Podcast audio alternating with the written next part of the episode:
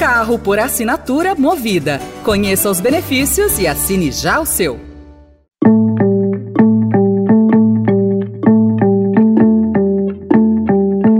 Olá, começa agora mais uma edição do Notícia no seu Tempo, um podcast do Estadão para você ouvir as principais informações do jornal. Esses são os destaques do dia. Disputa de bancos por dinheiro no exterior de brasileiros se acirra. Após fuga, governo decide por muralhas em presídios federais. E pela primeira vez, SpaceX lança um foguete comercial com robô para pousar à Lua. Hoje é sexta-feira, 16 de fevereiro de 2024. Estadão apresenta Notícia no seu tempo.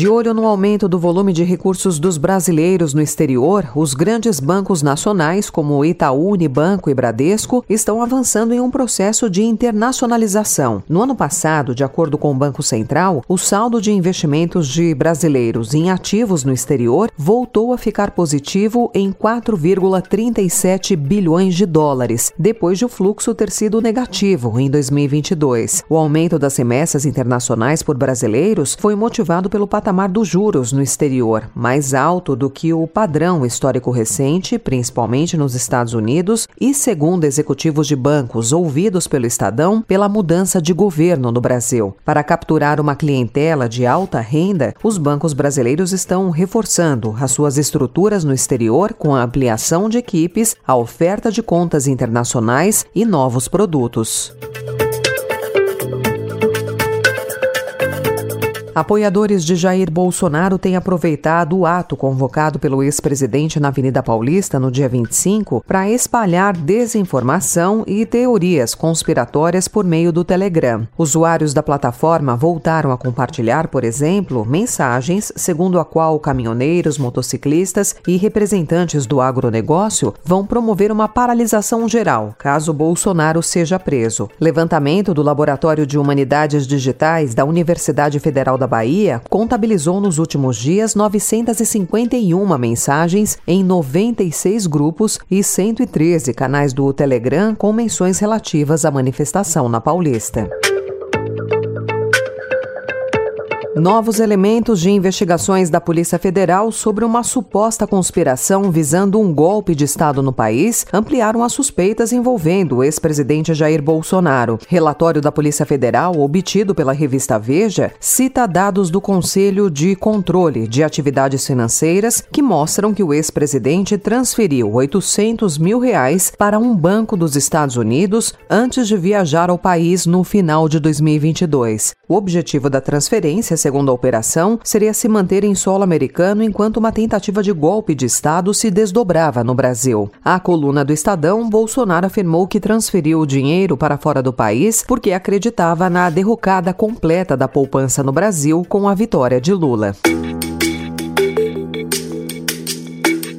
O governo federal vai construir muralhas de proteção em todos os presídios federais na tentativa de evitar novas fugas de detentos. A medida foi anunciada ontem pelo ministro da Justiça e Segurança Pública, Ricardo Lewandowski, como resposta à fuga de dois criminosos do Presídio Federal de Mossoró. Além de termos determinado o afastamento da direção atual do presídio e nomeado um interventor para dar continuidade aos trabalhos, nós queremos anunciar que estamos é, determinando uma série de medidas, algumas das quais vão ser iniciadas imediatamente, algo que é mais custoso, é mais trabalhoso, mas já está no planejamento nosso é a construção de muralhas em todos os presídios federais, a exemplo daquilo que foi feito aqui na unidade do Distrito Federal. Os recursos para tanto virão do Fundo Penitenciário Nacional, que é o FUNPEN, evidentemente após o processo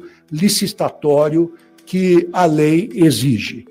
Além das muralhas, Lewandowski anunciou a modernização do sistema de câmeras dos presídios e controle de acessos às unidades com um sistema de reconhecimento facial de presos, visitantes e advogados. Anunciou ainda reforço no efetivo de policiais penais. Foi a primeira vez que presos conseguiram escapar de um presídio federal, modelo criado em 2006.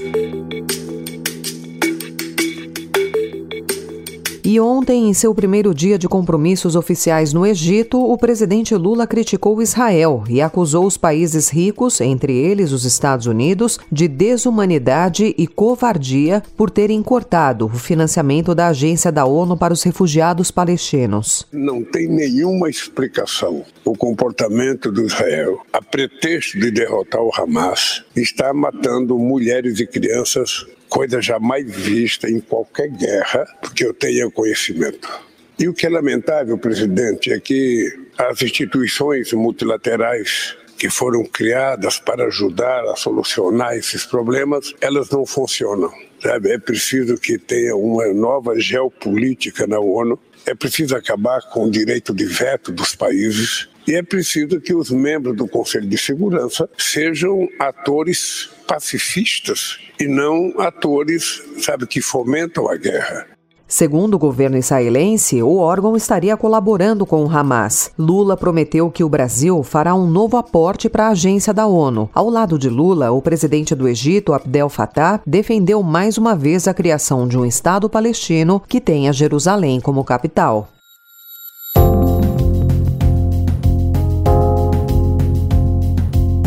Seguindo nos destaques internacionais, um juiz de Nova York negou ontem recurso de Donald Trump e marcou para o dia 25 de março o julgamento do ex-presidente, acusado de pagar suborno à atriz pornô Stormy Daniels para esconder um caso extraconjugal pouco antes da eleição de 2016. A decisão abre caminho para que Trump seja o primeiro ex-presidente dos Estados Unidos a responder por acusações criminais na justiça.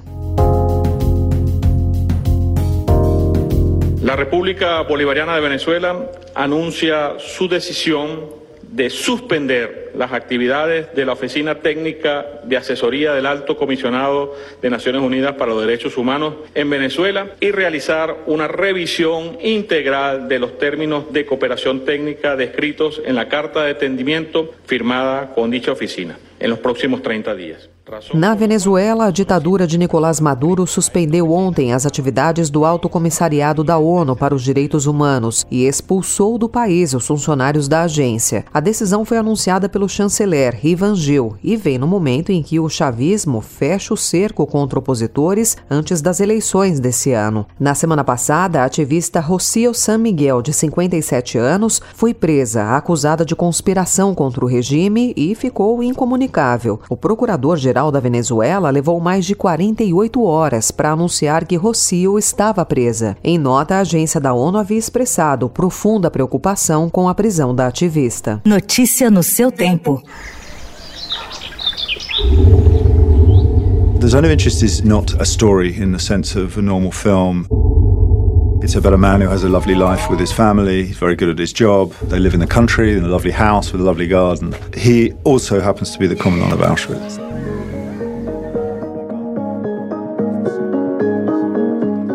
Em entrevista com a participação do Estadão, Jim Wilson, produtor de Zona de Interesse, explicou qual foi o objetivo de Jonathan Glazer ao criar o filme. A intenção do cineasta foi fazer uma obra diferente sobre o Holocausto e trazer a tragédia dos anos 1940 para os dias de hoje. Zona de Interesse está em cartaz nos cinemas do Brasil e concorre a cinco estatuetas do Oscar, incluindo o melhor filme, direção e produção internacional. O drama acompanha uma família alemã que vive sua rotina tranquila em uma casa confortável vizinha ao campo de concentração de Auschwitz.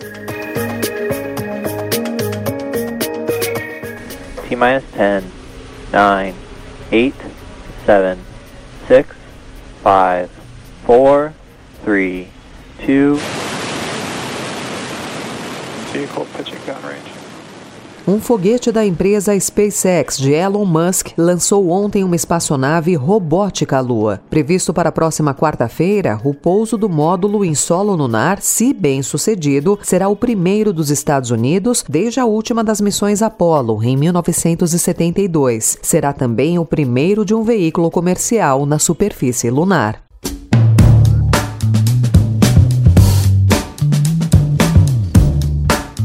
Essa foi mais uma edição do Notícia no seu Tempo, com a apresentação em roteiro de Alessandra Romano, produção e finalização de Mônica Herculano. O editor de núcleo de áudio é Manuel Bonfim. Você encontra essas notícias e outras informações no site estadão.com.br. Obrigada pela sua escuta até aqui e um excelente fim de semana.